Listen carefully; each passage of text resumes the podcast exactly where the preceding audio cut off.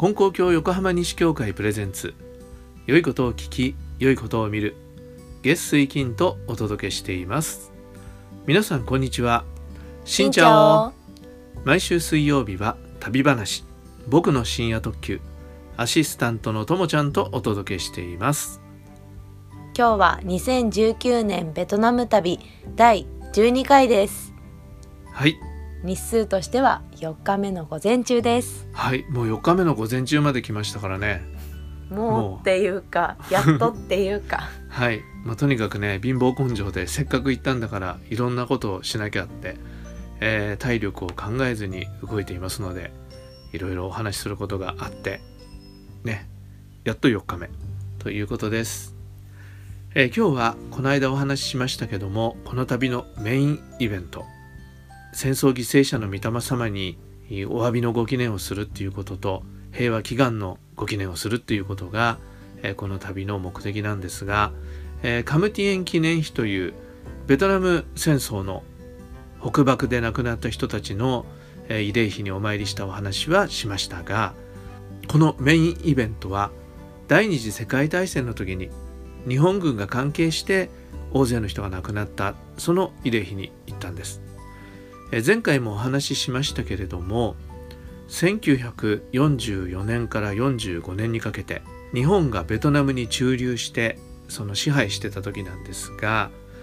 えー前回干ばつって言ったんですけどちょっと干ばつは間違いでした。台風をはじめとする天候不順で、えー大変な不作だったんですね。作物が取れなかった。でその前に、えー軍で使うジュートとか麻の、栽培に転作させていたためにただでさえお米を取る量が減っていたのにその不作でもう大変な飢饉が起こってしまったと。その飢饉で200万人の人が亡くなったというふうに言われているというお話をしました。でその慰霊碑に行ってきたんです。場所はすぐ分かったんですか？それがですねあの事前に調べたんですけどネットで検索しても本当に出てこないんですよねそういうところがあるということが。だけどやっと見つけたのがハノイ歴史研究会という団体のホームページにその中にこの記念碑に行ったという話が出ていました。で行き方が簡単に出ていて住所が出ていてということだったので、えーそれで行こうと思ったんですね。ただオープンしている日が限られているので果たして中に入れるかどうかというそういう心配もちょっと持ちながら行ってきました。はい。で例によって。グラブですね。そうです。グラブのアプリでバイクタクシーを呼びました。でそれでまあ最初にね住所を入力するんだけど住所を入力しようとしてもちょっとねなんかうまくいかなかったんですよね、まあ、それはね路地入ったところにあるっていう風に書いてあったからあの細かいところは入れないのかな？それで大通りのアドレスまで入力できたんで、えーそこにバイクタクシーで連れて行ってもらいました。もう例によってもうバイクの川のようなね道路を、えー走って行ったわけです。でここだよって言って大きな通りのある場所でね降ろされました。そこからはマップで見ていった感じですか？そういうことがねわかんないんだよね。ええ ねあの地図アプリって Google マップとかああいうのって外国でも使えるんだもんね。それはそうですね。ね。きっと外国どちらかというと外国のものなんじゃないですあかねそれがちょっと分からなかったんであれですけど。まああの大体の行き方がそのハノイ歴史研究会のホームページに載ってたのをプリントアウトしてたんで。でそれでこう行ってみましたあの細いね道をこう脇脇道を入っていくわけなんですよね。で入っていったらこう中がこうまた細い道がこう入り組んでるわけなんだけどはい。あの僕が好きなテレビ番組で BS でね「ひろしです」のひろしがやってるあの駅前。駅前食堂。迷宮。迷宮。グルメ。グルメ。駅前食堂。なんとかの駅前食堂っていうのがね。世界の違う。まあとにかくちょっと正確な名前が出てきませんけどあのひろしの番組でひろしは路地に入っていくのが好きなんだよね。うんうん。でよくアジアの国で路地や路地にね入ってたりしますけどまああんな感じです。って言ってあれ見てる人がどれだけリスナーさんにいるかどうか分かりませんけど、まあ、そんな感じで入っていったんですね。そうすると本当に古い住宅街住宅がもう連なっているようなところでで東南アジアのそういう庶民の街ってあの道路際に建物建っててそこで何ていうのシャッターっていうか格子になったシャッターみたいなのがあったりして。でそれ上げるともうすぐそばがすぐそこが今みたいな感じでね。でみんなあの床に座ってテレビ見てたり寝転がってたりなんかねそんな感じなんですよね。でそういうところを通ってそういう中にお店屋さんもあったりするんですけどでそれで行ったんですね。そしたらたどり着いたんです。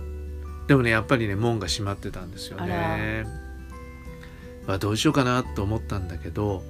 そのすぐ隣のお家がそ今言ったようにシャッター上がってるような感じで、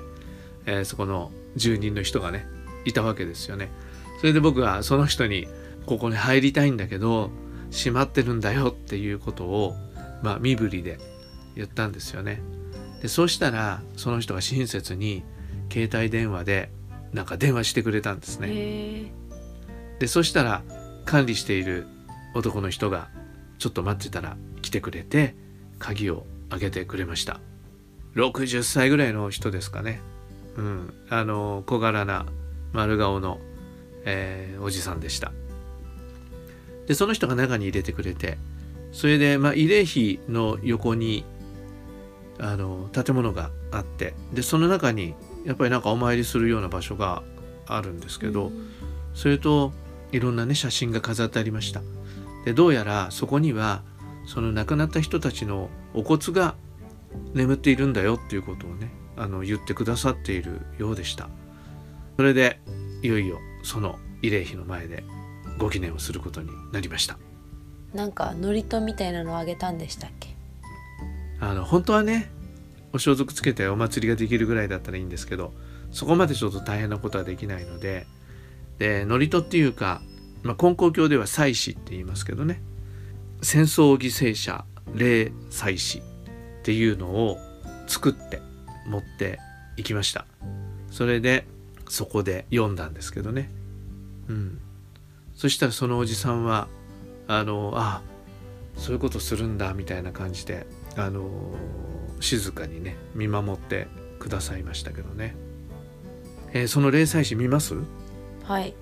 見ます？あのね。見るっていうか 用意してるんですよわかりました。えー、見せようと思ってたんだけど はい。こういう風な感じで、ちょっと普段の祝詞とはちょっとちっちゃいこうコンパクトサイズのですね。そうですねあの普通お祭りで読むあの祭祀っていうのは宝書っていう紙に書くんですけどね。あの宝書を横に半分に切ってでそれをまたつなげたっていうようなものにしました、はい、あの宝書だとねちょっとやっぱ長いと持ち運びができないんででこれで行ったんですね。それでもうその時はもう服装もあれだけどまあ半ズボンとかではねなくて、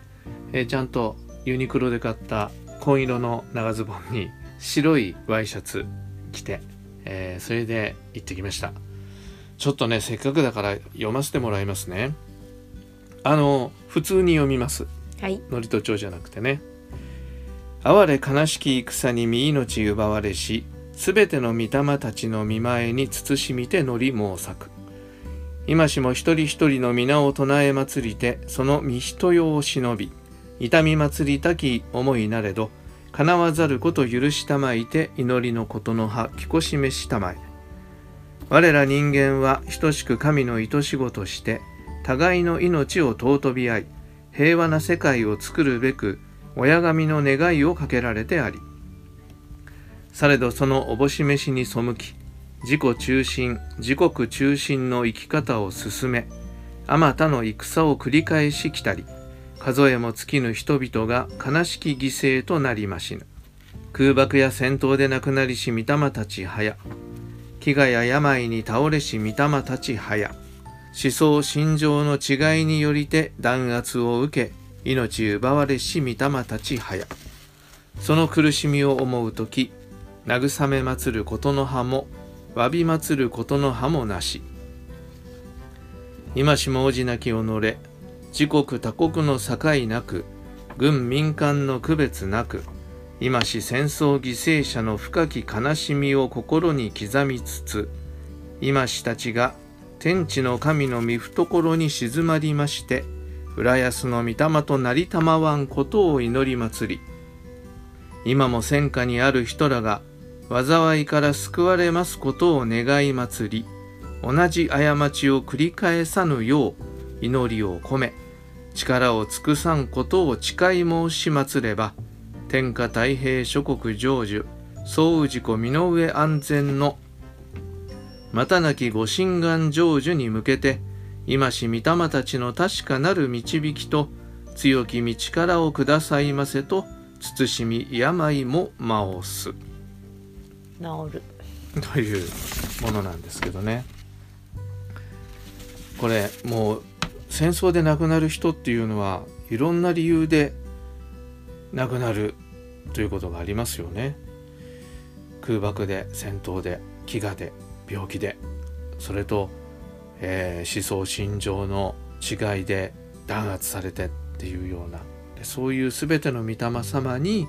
お祈りするっていうそういう文章にしたんですね。それと神様はみんなが神の愛し子で互いに仲良く平和な世界をね願っているのにもかかわらず自分中心自分の国中心の生き方で戦争を繰り返してきてしまいましたということをね、えー、お詫びしてるんです。それと亡くなった方たちがね神様の懐の中で安心して休んでいただけますようにということとそれと今も戦争で苦しんでいる人たちが助かるようにで同じ過ちを繰り返さぬようにという祈りを込めて力を尽くしていきます。お誓いします。っていう内容なんですけど。これをねまあ作った時にはまあ文章をね作ったわけだけど行ってこのお祈りをした時にはねちょっと200万の人が亡くなったっていうそういう人たちの前で読むということの何て言うんだろう責任の重さでねちょっともう読みながら苦しくなる感じがしました。今もね世界中で戦争紛争っていうものがなくなってなくてロシアとウクライナの間でね戦争が行われていますよね。やっぱそういう時にもう本当にそういうことをね繰り返しちゃいけないんだって思いをね強くしたいと思うしもうあれはよその国が勝手にやってる戦争ではなくて戦争をなくすことができない人類の一員として僕たちにもね責任があるというふうにも思うんですね。え本当あの昔のことだけじゃなくて今のことをねしっかりと、えー、願い取り組んでいかなきゃいけないなと思っている時なんですけどね、まあ、こんな時にこの話をねするっていうことは意味のあることかなと自分自分の中でね意味のあることだなと思っています。でこのお祈りをしてああこの旅の目的をね一つ果たすことができたなと思って。でほんの少しお供えを祭壇に置かせてもらいました。でもこの間のねカムティエンの時のおばあさんがねもっとしろもっとしろって 言ったおばあさんがいたんででちょっとあれがトラウマになっててで大丈夫かなこれでと思ったらそのおじさんはねそんなこと何にも言わない方でした。もう本当にあの真摯にその場を守ってくださっている方なんだなっていう感じがしました。よかったですね。はいそれで一緒に写真を撮ってもいいですかって言ったらあそうですかって言って、うん、あのちゃんと黒い上着をその事務所のようなところに行ってね撮ってきてそれで一緒に写真を撮らせてもらいました。非常になんかねありがたい気持ちで、えー、その場を後にすることができました。でその場を後にしたんですけど僕ねすごい方向音痴なんですよね。そうもうそういう、うん、そういう路地なんかって3回曲がったらもうどこにいるか分かんなくなっちゃうみたいな 感じで大通りに戻ろうとしたんだけどなんか迷っちゃって。あどうしようどうしようどこだか分かんないと思ってたらもうそこのそばにいる若いお母さんがね「ここここ」とか言って。で何がここなんだろうって感じじゃないですか。そしたらその人はどうもさっきのその管理しておられるおじさんの家を教えてくれたみたいな。あじゃあ戻っちゃうってこと？だからいやそのおじさんがどこから来たのか僕は知らないんだけど、うん、でもいやいやそうじゃないんです。そこに行くんじゃないんですって言ったんだけど。でもそのおじさんのところ行ったら若い男の人がいてあのおじさんの息子さんなのかな？わかんないけど。でその人が英語が分かったんであいや僕もう今お参りしてきたところでこれから帰るんですっていう話をしてで大通りにどうやったら行けるでしょうかって聞いて道を教えてもらって帰りました。皆さん親切でよかったですね。本当本当。本当なんですよ。だから親切なんですよね。ベトナムの人たちってね。だけど時々しなんかすごくあのシビアな商売人が いると。いるということなんですね。いや残念だったな。本当にあの人とおじさんとねコミュニケーションがね取れなかったのが残念でした。うん。なんか僕も翻訳アプリとかもうちょっとちゃんと使えたりすればよかったんですけど、次回はまあそういう次回の旅行ではうん、そういう翻訳アプリを使ってはい。話せるといいですね。そうですね。ちょっとあの旅行用の翻訳通訳機みたいなの今あるじゃない？なんか喋るとその言葉で喋ってくれるとスマかホで足りるんじゃない？あそうなの？だって Google 翻訳とかでさまあちょっとそれはあの研究してみたいと思います。はい、えーそんなことでこの旅行のメインイベント遂行することができました。えーこの後一回ホテルに戻って次の工程に移ることになります。はいそれは次回。今日も聞いてくださってありがとうございましたでは次回の放送もお楽しみにはい。それでは今日も神様と一緒に素晴らしい一日にさようならさようなら。